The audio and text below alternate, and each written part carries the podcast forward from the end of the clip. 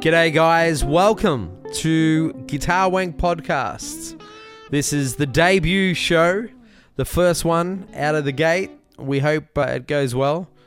If it doesn't, I guess it'll be the first and last show. But we're going to have fun with it. We're going to enjoy it. And hopefully, we're going to do a lot of these shows and just uh, have a great time and talk about some great different things, all to do with guitar, music, and just whatever comes across the table. I'm here with my two stars, Mr. Bruce Foreman and Scott Henderson. Guys, thank you for turning up and uh, and doing this. This is fantastic. My name's Troy MacCubbin. I'll be chatting with these blokes and having a good time with it. Um, yeah, this is this is it. So we're gonna get into it, but a little backstory on the whole show and how this come about.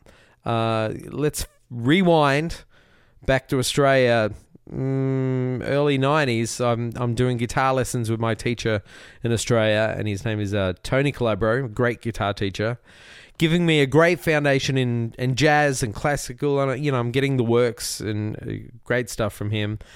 And he sends to me i remember the, the guitar lesson it was a wednesday afternoon he hands me a cassette and he says troy you need to listen to these guys you need to know these players uh, listen to them buy their material, and you know he was really pushing this stuff so my ears could get you know know what what's great guitar playing. Um, so he gives me this cassette, and it's got people like Joe Pass and Tal Farlow, uh, Pat Martino. Uh, Herb Ellis, and you know all these amazing, great players on there, and then there's another guitar player on there who's playing all this amazing bebop, bebop stuff, and really edgy and bit of attitude in his playing, really fast. Um, and I was, it reminded me of like Charlie Parker on guitar. And I was really into Charlie Parker at the time. I just sort of discovered him and I was like, wow, this stuff's amazing. How do these guys do it? So I find out who this guitar player is because uh, I connected with his style so much. And it was Bruce Foreman. So I quickly become a fan of Bruce Foreman. Uh, fast forward to I think 97. I arrive in Los Angeles to go to Musicians Institute. I went there for a little bit, and I got to, you know, have a, have lessons with Scott Henderson, uh, who's another favorite player of mine. Fantastic stuff. I got to play some of my best music with Scott in lessons and stuff like that. Um, then fast forward to two years ago. I'm at a gig, invited by a friend, and the guitarist in the band is Bruce Foreman. I had no idea watching this guy who he was. I just knew this guy was amazing. And then when the singer introduced him, it was Bruce Foreman. I, you know, I fell off my chair. I was like, oh my God, how ironic. So we quickly became friends and we've been hanging out and uh, it's been fantastic. And Bruce was kind enough to invite me to breakfast one morning with one of his good friends. He said, You got to come to breakfast. Me and a mate get together all the time. We have the breakfast, and I'm like, okay, who's who's your mate? He's like Scott Henderson. I'm like, no way. And it just seemed like a really odd couple of guys to get together. You know, Bruce Foreman, Scott Henderson. It's like, really? You guys are really best mates? He's like, yeah, we've, we've been mates for ages. We have a great time. Come along, have breakfast with us. It'll be great. So we go and have breakfast with the guys at a place called Cindy's in, um, I think, Eagle Rock and we just it was just fantastic. I just had such a ball listening to these guys and and picking their brains and asking questions and hearing stories and and I come out of that breakfast thinking, wow, you know, I wish I could. Sh- I want to share this. This was just so much fun. And it was cool. These guys have got so much experience, playing experience, and they're so talented at what they do in each different fields that they're in. They're very different players. And it was just fantastic. And I was thinking about it. I'm like, man, we should do a podcast. And I mentioned it to Bruce, and he was like, yeah, why not? And that's how Guitar Wank kind of come about. You know, I I walked away from that breakfast sort of laughing so much because these guys are just hilarious to talk with. But I had that image of the you know the two old guys on the Muppets in the balcony.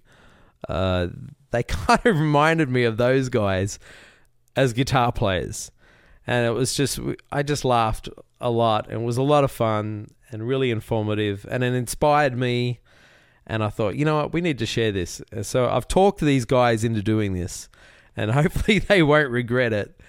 So um, yeah, by all means, send in your your comments. Give us some feedback because uh, we'd love to hear from you. Go to guitarwank.com. Uh, we, we've hit all the social media. You know it all. You know, YouTube and Facebook and Twitter, all the crap that's out there. We're on it. We're out there so you guys can find us easily. Um, come and check us out. Give us some feedback. And uh, we're just going to have some fun just talking back and forth about different things. And I know I have a ton of questions for these guys. And I'm sure you guys do too. So uh, send them in and we'll get rolling. Scott, Bruce, thank you guys for doing this. This is really, really awesome. It's such a pleasure to uh, to sit down and chat with you guys.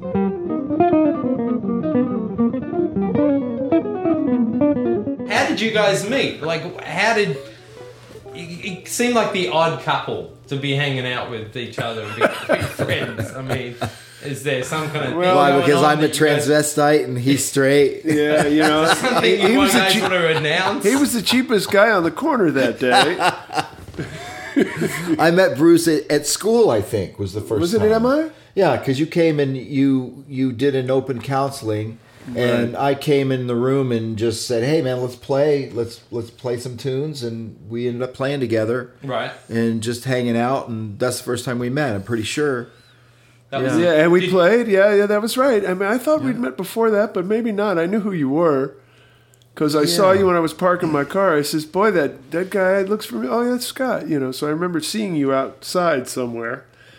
And yeah, then we played, and that was sure burning. Man, he swings his ass off, and it was great. And we had a lot of fun. And then we hung out a bunch at the Pisano guitar nights. We played right those. right and then i started to come here cowbop because he had been sending out you know those group emails where he always advertises his gigs Right. half the time i'm out of town on a tour or you know i've got a daughter i don't leave home that much you know i'm not like i don't really go out to the clubs that much i'm Yeah. pretty hard to get me out of the house but I really did want to see that. So from the first time I saw Cowbop, I was like, "This is fun. I will. This is something that I would definitely want to go see again." And I've been numerous times to see the the, the band and also to hear Bruce play with his trio with Right. Smitty Smith and the bass player, or I guess ex bass player from Cowbop. What's his name? Yeah, Alex Frank. Alex, Yeah, right? He, yeah. th- which is he's Josh's cousin, right? Right, Josh, Josh Smith's Smith, cousin, great guitar great player. bass player, Yeah, and great yeah. guitar player.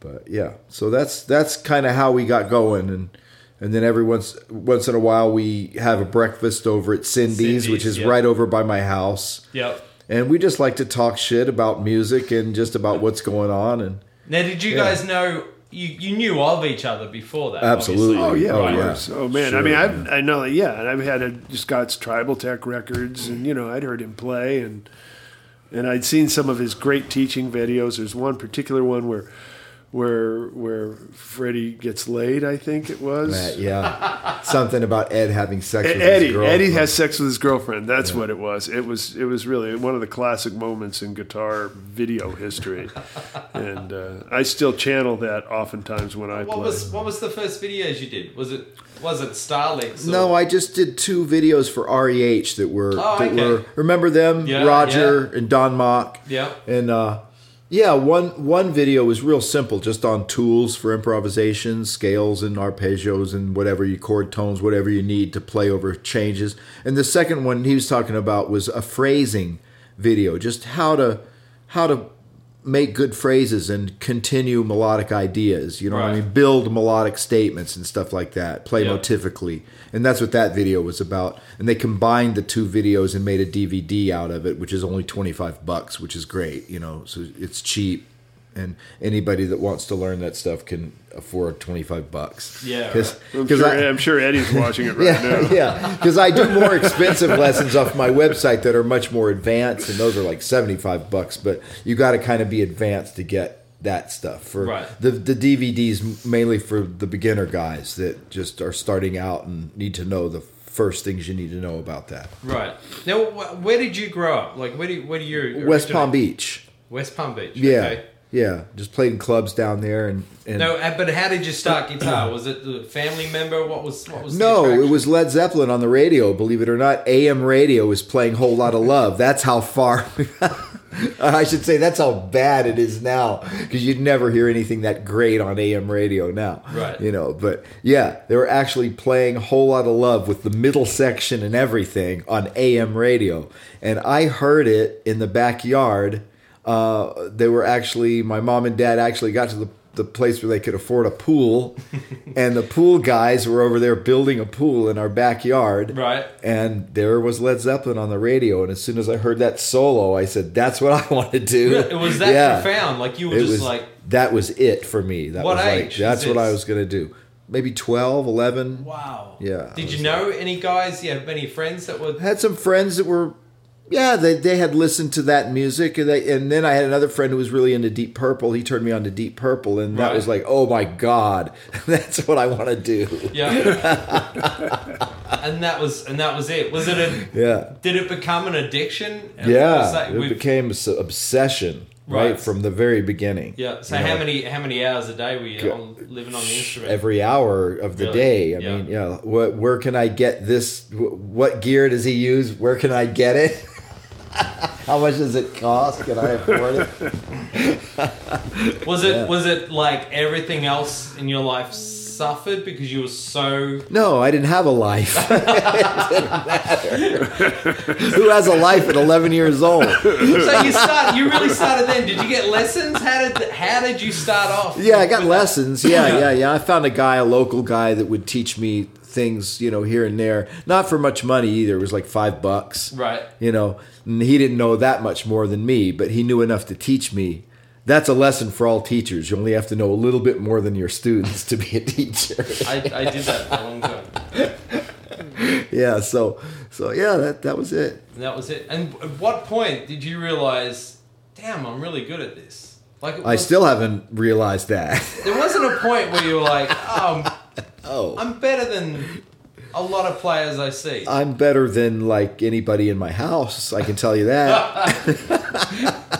My I'm dog is pretty of my good, though. I'm not even so sure about that. I'm better than Buster. I don't know about Ruby. yeah, well, keep your eye on the Australian Shepherd. They're dangerous. man. I've heard that. Th- Those are the dogs on the album.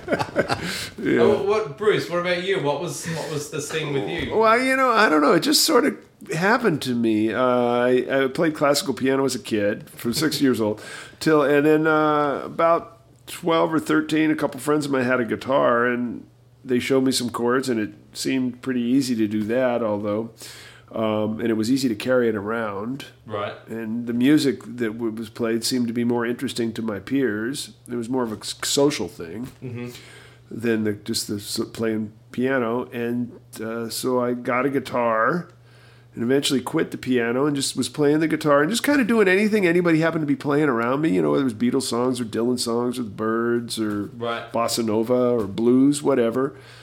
And then I heard Charlie Parker at about 14 Wow. and that just like I couldn't believe anything was that great. And so uh, I went out and uh, you know I'm a good Jewish boy, got got a good education, and we we do things. You know, if you want to know something, you get a book, right? Right. And so I went out and got a book about playing jazz on the guitar, or playing jazz at all. It wasn't a guitar book, and uh, I did what the book said for about an hour, and it I sure didn't sound very good after that. And uh, so I got the record and started taking what was on the record off the record, Right. and like right away I was sounding better. So I kind of developed this sort of book bad, record good mentality. You know, kids, you know, when you're a kid, you, Right. you want black and white. You know, it's like nothing's gray. I just started pulling shit off records and found people who played good and tried to play with them. And I did lessons with guys if they played good, you know, just to learn what they have them show me their shit, you know what I mean, and hang out with the guys and play. And, and here I am today. It's really that that a straight That's line. simple. A straight line, really Yeah. it is. You know, and I mean, I always I feel like Mr. Magoo because I was in San Francisco at that time. We're Yeah. talking 1969, 1970, San Francisco. You know what was happening musically there then Yeah. Everything. and and I'm into bebop jazz. it's like the world of rock and roll is exploding around me. It's just like Mr. Magoo. Like buildings are falling down and shit around while I'm walking down the street, and I'm not even noticing it, you know, because Right. I'm deep off into other things.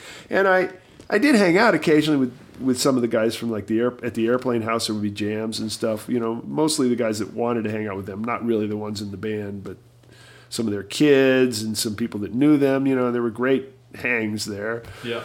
But everybody was just sort of like playing a couple sounds and then turning knobs on their amp, and they had the best shit. I mean, the, to smoke, you know, they were by far the, for that for that kind of a hang. That was the best place to be. Right. But but for playing music, I was like, oh, can we play something finally? You know, like, how about you know? It's like to them they thought we were, and to me it didn't seem like it. So Right. I was just off with the jazz cats and being some little stupid punk prick snob, you know. again, went again went jazz good, rock bad, which is the stupidest thing I could have ever fucking done, and I hate myself for it for wasting a good amount of years there when so much great shit was happening around me, and I was just totally into one thing. you know. Right.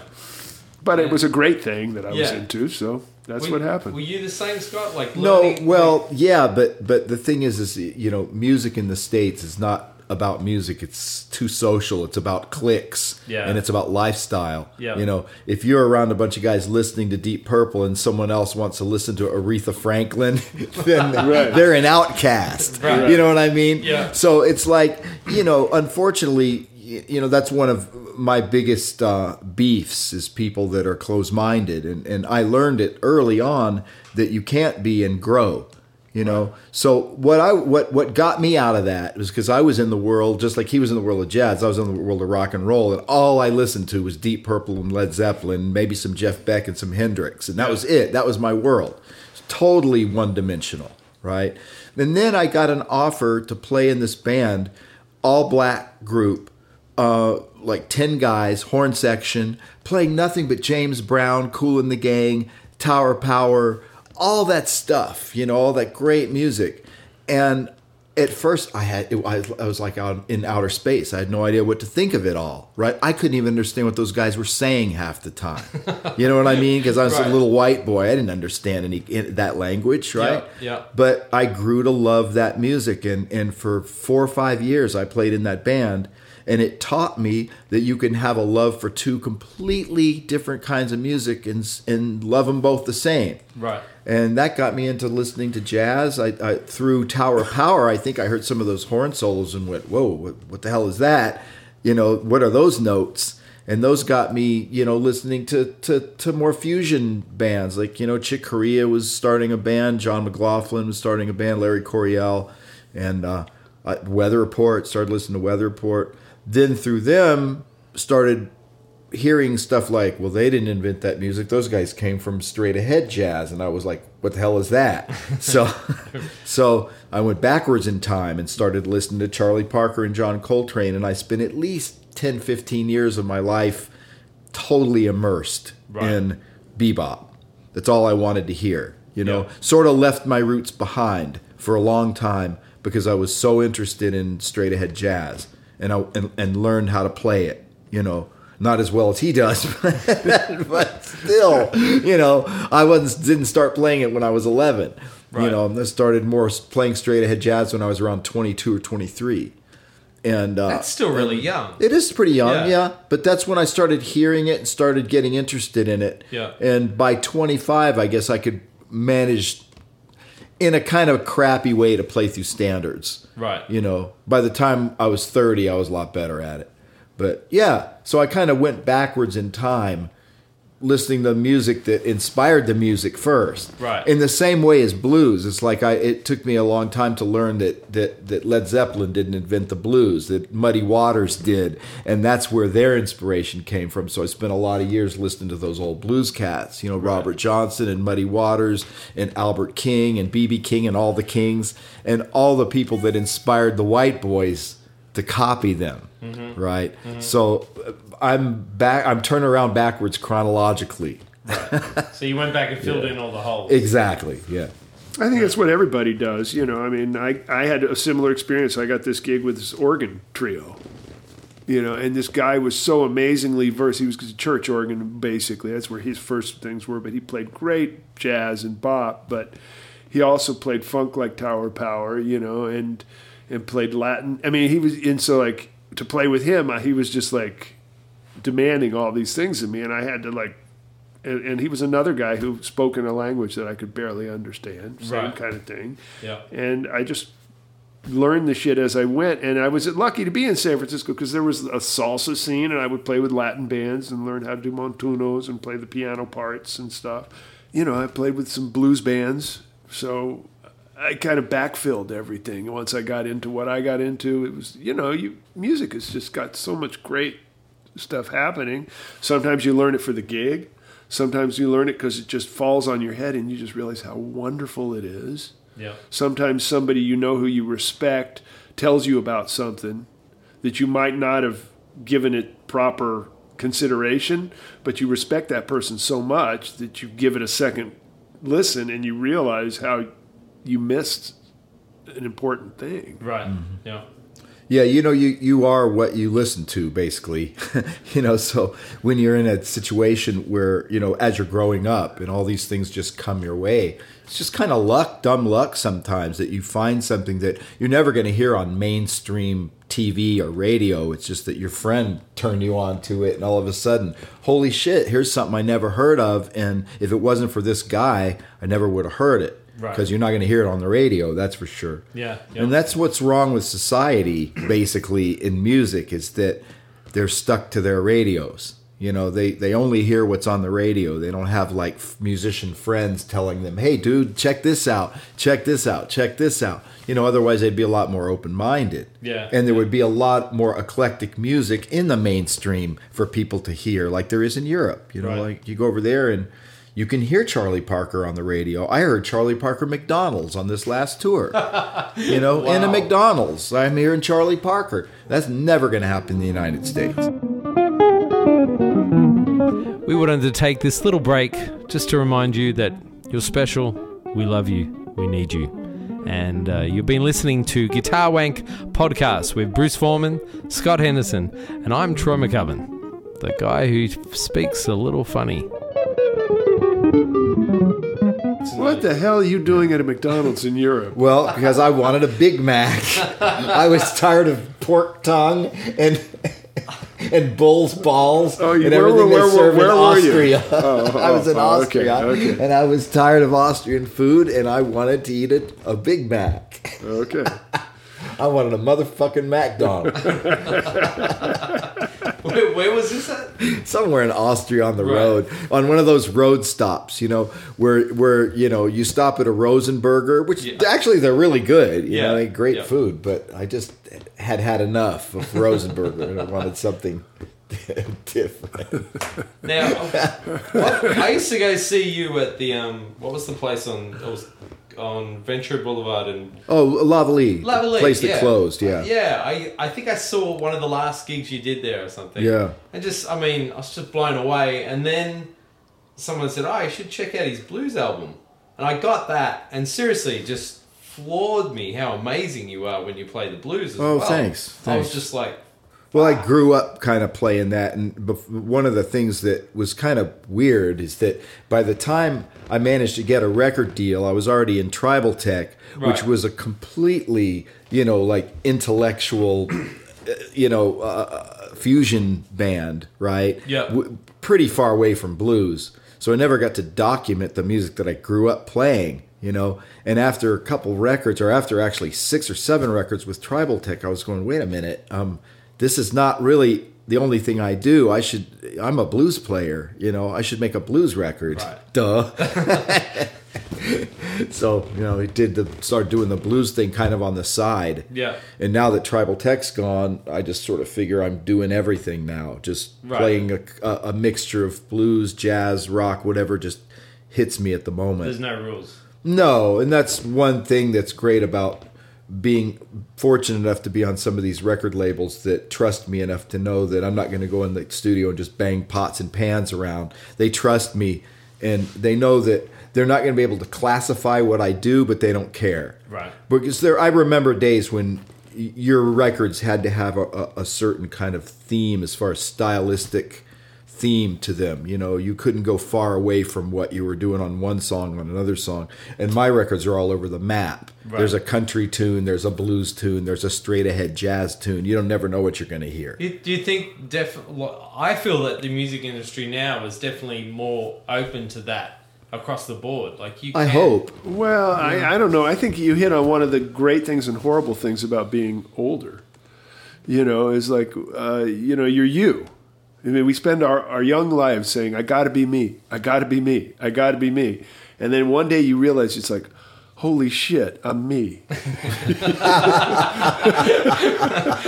you know, oh fuck, I'm me. You know what I mean? That's like the like the, the awareness and Right. and you realize you you are honestly a conglomeration of things. Nobody you know, and you realize that the word genre was created by somebody who wanted to sell the music, who wanted to put you in a box so they could sell your shit. Yeah. And none of us, nobody who's really got any integrity, creative integrity, is like that. And so you get to this point where you just want to do what you're hearing. I mean, all of us, that's our, if we're creative, that's our goal is to get the sound in our, our sound in ourselves out to the world. Yeah. You know, to communicate that.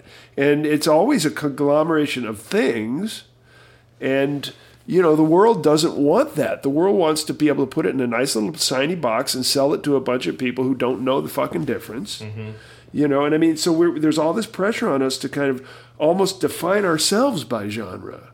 And the more we do that, the more we become not our true best self, you know. And uh, someone like Scott, who's they people know they get a Scott Henderson record, they're going to get Scott Henderson's plan. That's what they signed up for. Yeah. And the problem with that is his his music is going to be forced to be stuck into a little bin that's going to keep it away from all the people who probably will love Scott Henderson's playing.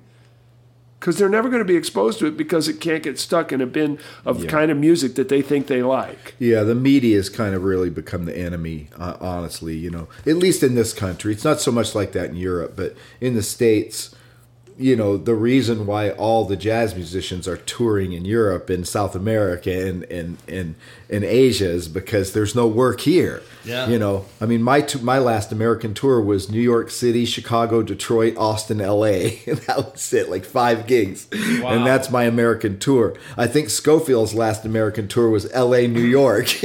that was it. How did, did, isn't jazz Well, they could, they could come with me on Route 66. I could get them lots of gigs right, out there. you know, it's just it's hard in the states. You know, Yeah. it's hard. There's just not enough people to fill the room to to pay for the cost of getting there. Yeah. So so it's difficult. Well, but okay, you know, I mean, I, I, you know, yes, I agree with that. Of course, that's the reality. But there's also just like it's become this e- economic engine, and we, we were presenting this music that's so difficult economically to, to produce.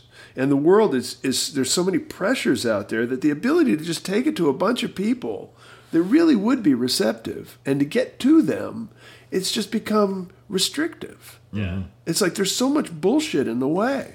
Yeah. You know, I mean, it's like, come on, there's a million people that would want to hear him, and maybe 30 that would want to hear me. But but still, I can find those 30 kind. people. Okay, what do you mean, 25? so, you know, um, but to get to them, you know, to get through all the noise, to get to those people who would dig it, you know, and we really just want to play, but you know, then we got clubs and the money. This guy's got to make money. We got to pay a hotel room. You know, it's like all this pressure on it, and so it's forcing us to think in these terms that we're not used to thinking. Hmm. And and of course, the world. Let's face it, the media wants everybody watching at home watching TV because that's the way they sell them shit now. Yeah, yeah. So you, there is no nothing good that's going to happen if you go out to a nightclub to the real people that run the world. Yeah. You know, you're not watching the TV, so you're not going to buy anything that's on that TV. You're not, you know, you're not, you're not going to stay home and and do the things that you know that that that they do. And then they put these sensational things, and they scare you into thinking the whole world's dangerous. And that's their point. Why? Because if you're out there just hanging with everybody else, you're going to find out how cool it is, and you're going to run into new stuff you didn't even know existed. And, And everyone's- and, and you like might you might you might not be. Well, that's one of my calling Right. bullshit things too. But Yeah. Um, you know, yeah. I mean, you were you're not you're no longer on the grid. yeah. When you're at one of my gigs or one of Scott's gigs, you're off the grid now. Way off the grid. And, and- You're like a million miles off the grid. but the thing is, is that's where the humanity happens. Yeah. And there's a million great players out there, and there's a million mediocre players out there, a lot more mediocre, and a lot of shitty ones out there. But they still, there's a scene happening. Yeah. I mean, I've had good time around not great music. A lot of cool people hanging out, a great scene. Had a lot of fun, a lot of fun playing with them. You know, it's like, what? Where's this live shit? You know, we're looking at a box and everybody's programming it for us. Yeah. one thing is one thing is that that that I have to realize that, and I think Bruce will probably agree that the music that we, that we play, it is more challenging to listen to than what's on the radio. Of course, you know, there's more chord changes, there more there's more harmony going on. Maybe the notes are a little bit crazier, and and it is for some people a challenging listen. You know, and I understand that it's an it's it's not only an acquired taste, but it's a growing kind of thing that you have to do to be able to appreciate it. You know, just like if I went to an art gallery because I know nothing about art, and if someone said, you know, here's a picture and here's a picture, and I and it picked the best one, and I found out that one was painted by a three year old who had no idea what he was doing, and one was painted by the most respected artist in New York. You know, I might pick the three year old. I don't know anything about art. Right. You know, and I realize that a lot of people don't know anything about music. They don't understand harmony like we understand it. They don't they haven't been taught music. Hmm. But at the same time, if they're exposed to it, they can learn to like it and they can learn to love it. Yeah. You know, even if they have nothing no music in their background whatsoever. And the problem is they don't get exposed to it Yeah. because there's nothing on the radio, there's nothing on TV. There and that's what I see the big difference between like playing an American audience and playing a European audience.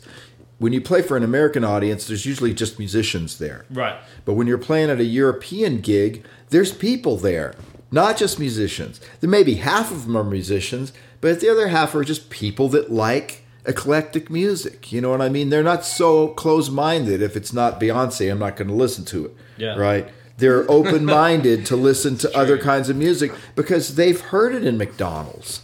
They've heard it on the radio. And they're like, oh, you know, I've talked to people over there who go, well, I'm going to go see, you know, Steve Morse play with Deep Purple tonight. Tomorrow night, I'm going to go see the Philharmonic. And then the next night, I'm going to go see Seamus Blake. You know, they're so open minded. They're just like, wow. You know, they'll go hear whatever it is if it's good. And it's a shame that it's just not like that here. No.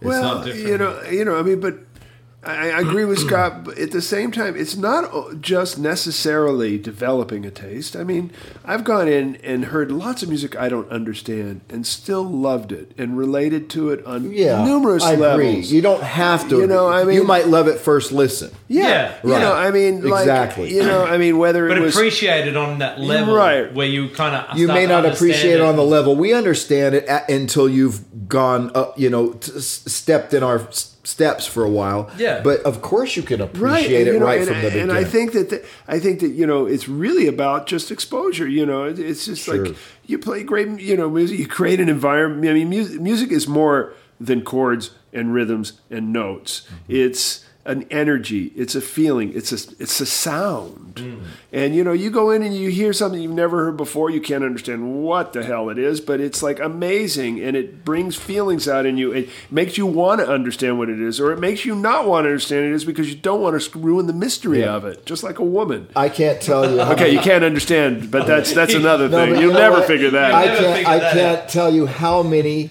women at gigs have come up to me and said, "My boyfriend dragged me here, but I really liked your music and I want to buy a CD." Right. And I'm like, "Wow, okay." But if but You if can't hadn't tell us been- how many because it never happened. Yeah, yeah, right. But if it hadn't been for the boyfriend dragging her there, she would have never been there in a million years. Right, That's my point. Yeah, you know what. I mean? That she would never be there on her own if it wasn't somebody who knew something about that music dragging her there. She wasn't going to hear about it on the radio, that's for sure. Yeah, yeah. Yeah. And that's my beef is that how come all these other guys get all the radio play and we get none? Zero. You know, I'm all for Kenny G. I love Kenny G. He can be whatever he wants to Come be. on. But Come on, I'm calling bullshit. We don't here. have to Yeah. lie. Oh here, man, really? know, You on, love keep Kenny No, G, I'm just saying, how come? You know what I mean? I'm just saying the world's a big place and there's plenty of room for everybody. So Kenny G can have his radio time. Why can't we have ours? Yeah. That's all I'm saying. You know what I mean? Why why don't why can't I turn on my radio and hear Weather Report, or Scofield, or Coltrane, or Bruce, or Tribal Tech? You know, why do I have to only hear DMZ or what the fuck? Is that such a thing? Is that no? It's WTF. WTF? okay, what the fuck ever? Which I always thought was a wrestling league. But I actually know, like some rap, but I mean, you know, I mean, why? You know, I'm just. But isn't it? the fuck? If you go back to it, isn't it like the, the the guys in the band play the music, the women come, the women love it, and the women bring all the the, the, the guys. So Yeah, it's I guess that's true. right. I mean, the reason why Yeah. the Beatles were so big because all the screaming girls, and then all the guys come. Like if you're not bringing women to your show, Joe Zawinul used to say that. yeah. Right? Oh, I'm, I'm totally Joe down. You know, Zawinul I said, if you don't bring women to your show, you're not going anywhere. you know, I just I guess I need a bigger car.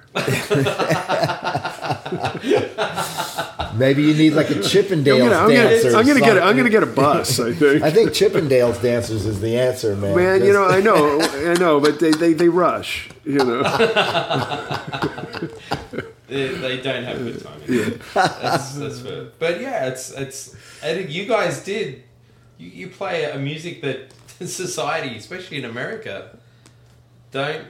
Well, I, I just want to be clear. I play this music because I hate crowds. yeah, and I play it because I hate women. Yeah.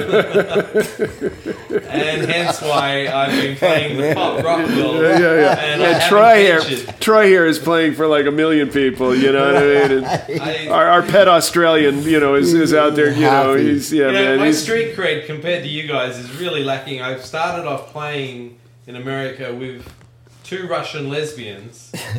Already his cred's it's already than sounds ours. better than It's, me. it's better, but they, they couldn't Are they- really sing technically, and they Who just cares? great.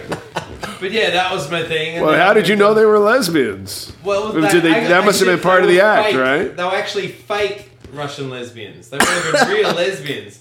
So that was. But I got to see the world and play for massive audiences, and it didn't matter that they weren't really good. Yeah, They, they weren't. And it didn't matter that they couldn't really perform on stage. I, Lesbianism? Well, they couldn't perform anything on Oh, stage. okay, they just okay. looked good. I saw a sound man of ours that used to do sound for Tribal Tech all for many many years, and he's a great sound man. And I recently saw him in Europe, and he Right. did sound man for my band as well. And and um, and I said, "Man, Jack, I haven't seen you for such a long time. What have you been doing?" He says, "Man, I'm doing this awful pop gig. It's this chick, Italian chick, you know, singer. She's gorgeous, you know, but the music is really kind of lame, and I'm I'm." it's just you know I really miss hearing good music. And I said, but how are you, man? And he says, I am so happy. Because he's making money. because he's surrounded by beautiful women all the time and he's making all kinds of money. He's as happy as can be. There you go. But he wanted me to know he missed our music. Yeah, right, right, right, That's the only thing he missed. right. right. I wonder if they give him as hard a time as we do.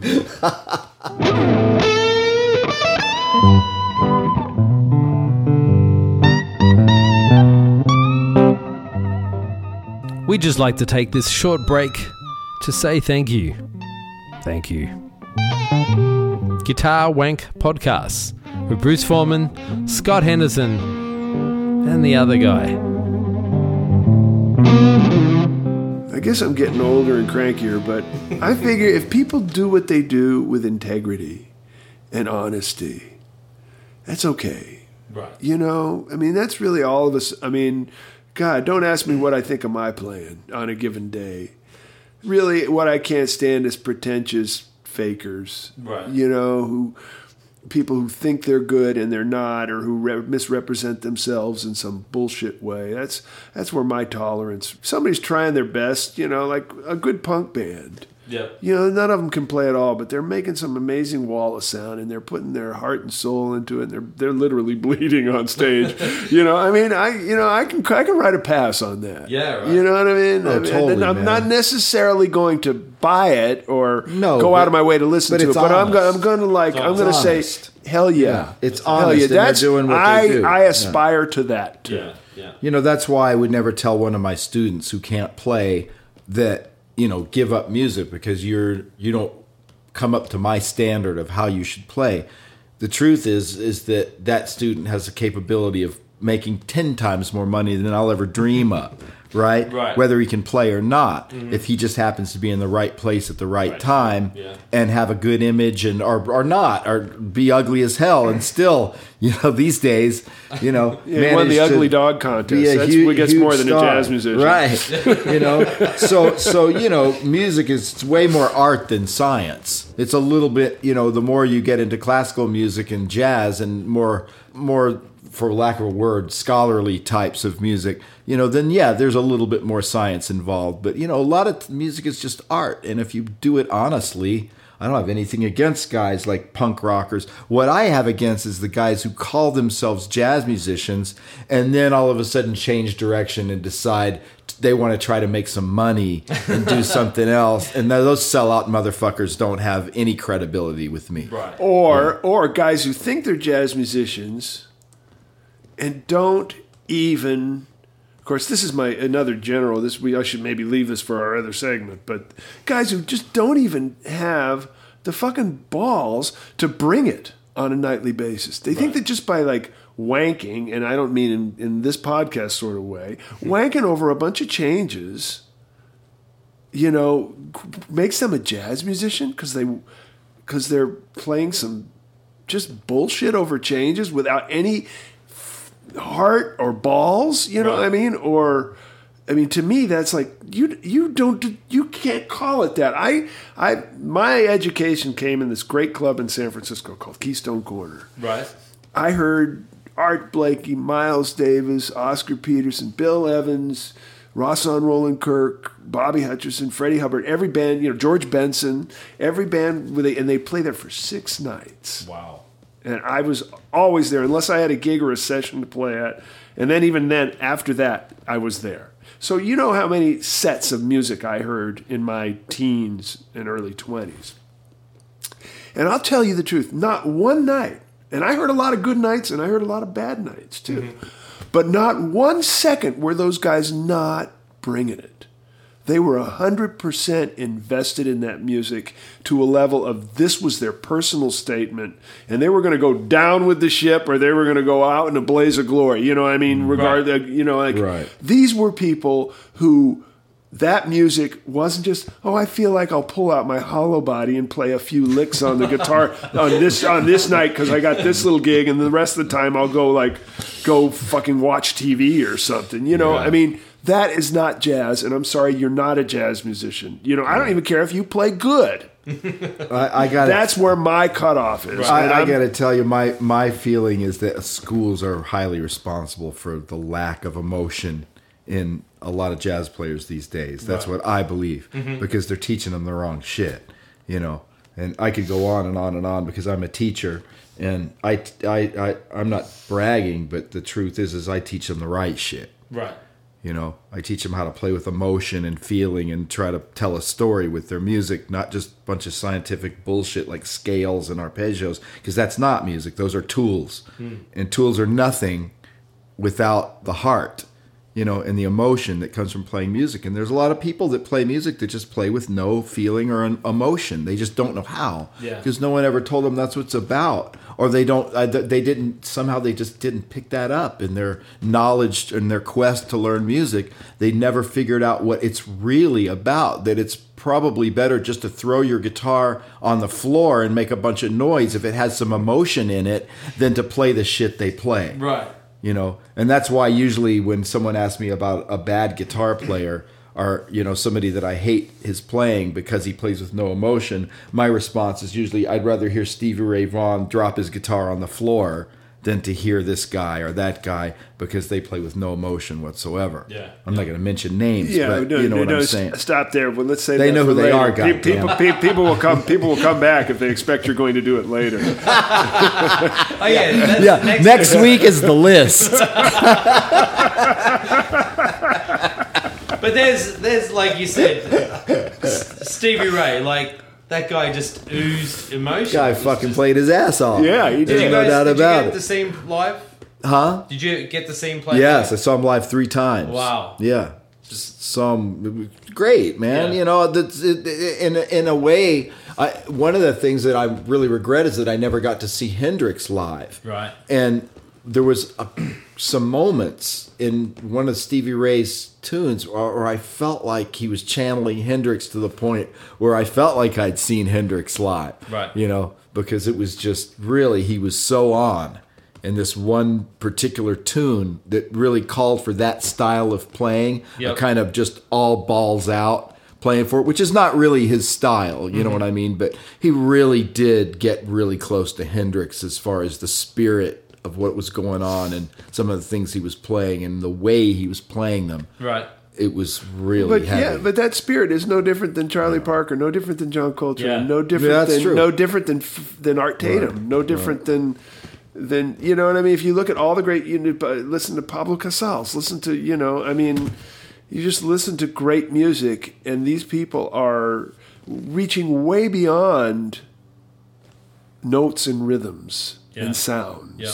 It's the human part that that that makes it and and we all have to really have to gut check why we're doing this and what we're doing it for in order to bring any of that essential element and I, I couldn't agree more with scott i think particularly in jazz education it's become an analytical thing where people figured out what people have done before analyze it and just like it's like showing somebody a car by by putting all the parts of a car on the floor Right. See, that's a car. You see, there's a there's a wheel and there's a screw over there and there's a little something over there. You know what I mean? And no, it's not. It's the human. Yes, those those elements are inside it, but to, to assume that that is what makes it tick mm-hmm. is completely missing the point. Yeah. it's the hard on you get when you drive in. Right, exactly. It's like not, Exactly. That's what that's what it's about. And- and it's you- like you know, there's nothing else. And, and as soon as we divorce that element from the details of it, we are doing a disservice to it. But but why do we do it? It's the only shit we can teach. You- I can't teach you to feel something. I mean, I can kick you in the balls and you're going to hurt for a while. I guess I can teach you to feel pain by that. But I mean, to teach you to really communicate that, Right. I can't do that. No, man. you can. You can. I can demand that you do it, but I, I and I can show you how I do it, Yeah. and I can show you how others have done it. But you have to bring that yourself. You have to be Yeah. willing because you know what? Being a, particularly a jazz musician is a lesson in humiliation. Because every day I am putting everything I've got out on the line in every phrase, in every song, in every approach to every tune, and listening to everybody and interacting with them. And I'm always at the edge of screwing up or screwing up. Mm-hmm. And I'm, I'm doing it in front of people, not just an audience, but more importantly, the people I play with who really know Right. when I fall down. Mm-hmm.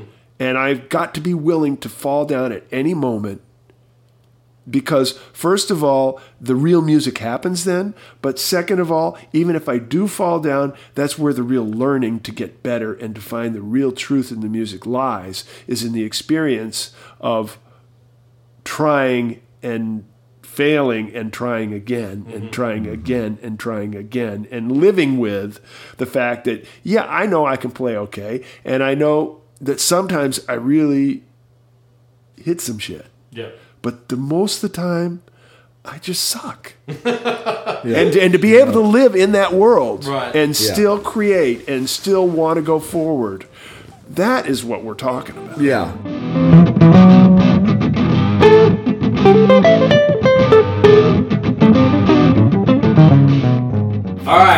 Guitar Wikipedia this week, Bruce. Who are you bringing to the table? Well, I'd like to bring a, another friend of mine, a guy named Jake Langley. He's a great uh, jazz guitar player. Also plays Western swing and plays a lot of rock and roll. He's uh, he was in Joey DeFrancesco's band for a long time. Kind of bounced around. He was in Austin for a while, and now he's in Las Vegas, where he plays with. I think he's got the Cirque du Soleil gig, which is, of course, very vers. That's a lot of stuff to do and it just shows his versatility. He also plays in an organ trio with the Ronnie Foster, who was George Benson's keyboard player back in the day, back in the literally in right around when uh, the Breezin record came out. Uh, Jake's a great player, so I think everybody should check him out. Jake. Langley, L A N G L E Y. And that will be it for today's show. Scott, say goodbye, mate. Goodbye, man. Mate. Bruce, thanks. say goodbye. Osmosis, Amoeba.